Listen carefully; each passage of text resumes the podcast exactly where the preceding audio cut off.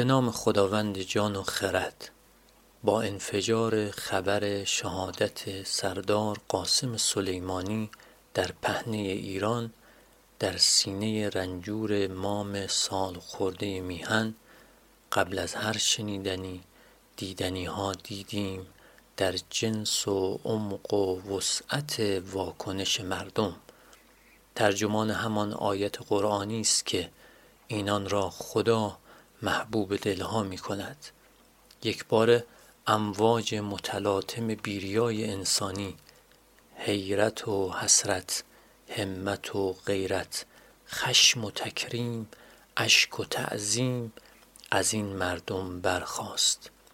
با یاد و نام این مرد هایمان پیش چشممان صف می کشیدند منیت ها شرم سارانه می گریختند دیگر نه درد جسمانی معنا داشت نه دقدقه های حقیر کار و بار و خرد اندیشی هایمان در این احوال زمانه کج رفتار واکنش خودجوش مردم آن روز هنوز که تماشا می‌کنیم می‌گوییم باز این چه شورش است که در خلق عالم است؟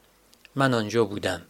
در این خلع سرد وهمالود قربت زمانه و روزگار از نفس مردم قدر شناس وطنم جان می گرفتم.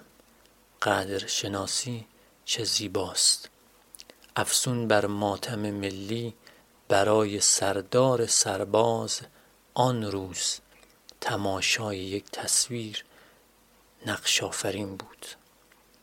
عکس دست سردار بریده با انگشترش.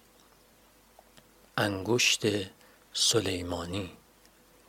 گر انگشت سلیمانی نبینم چه خاصیت دهد نقش نگینم؟ سلیمانی کن و انگشت پیش آر نگین بوسه ام بر دست خویش آر.